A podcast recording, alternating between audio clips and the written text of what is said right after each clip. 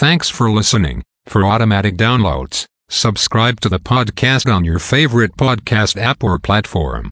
North American markets. S&P/TSX was down on the week by 0 points, or 0.00%. Dow Jones Industrial Average was down on the week 0 points or 0.00%. Nasdaq was down on the week by 0 points, or 0.00%. The S&P 500 was down on the week by 0 points, or 0.00%.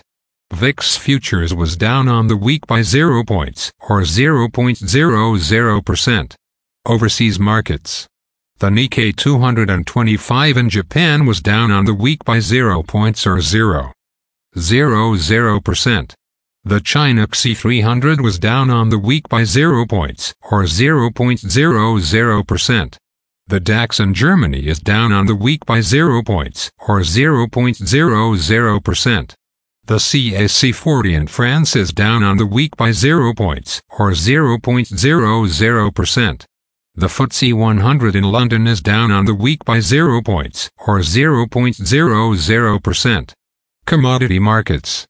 Gold is down on the week by $0, or 0.00%.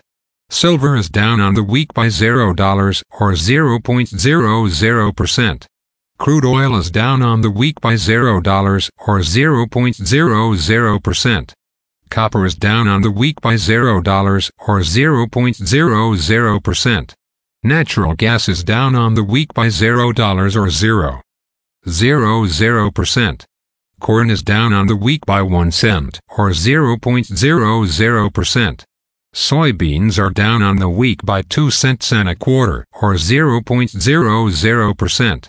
Wheat is down on the week by 7 cents or 0.00%.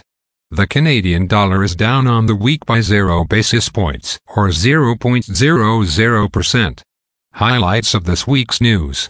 On Monday, to start the week, we receive European Purchase Manager Index data, the United States total vehicle sales, and the Australian interest rate decision.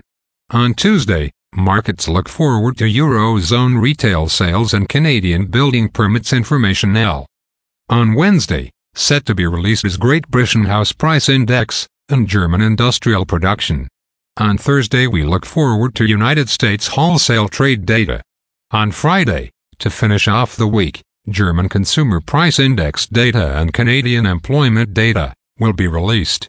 Again, thanks for listening. For automatic downloads, please subscribe on a podcast app or platform.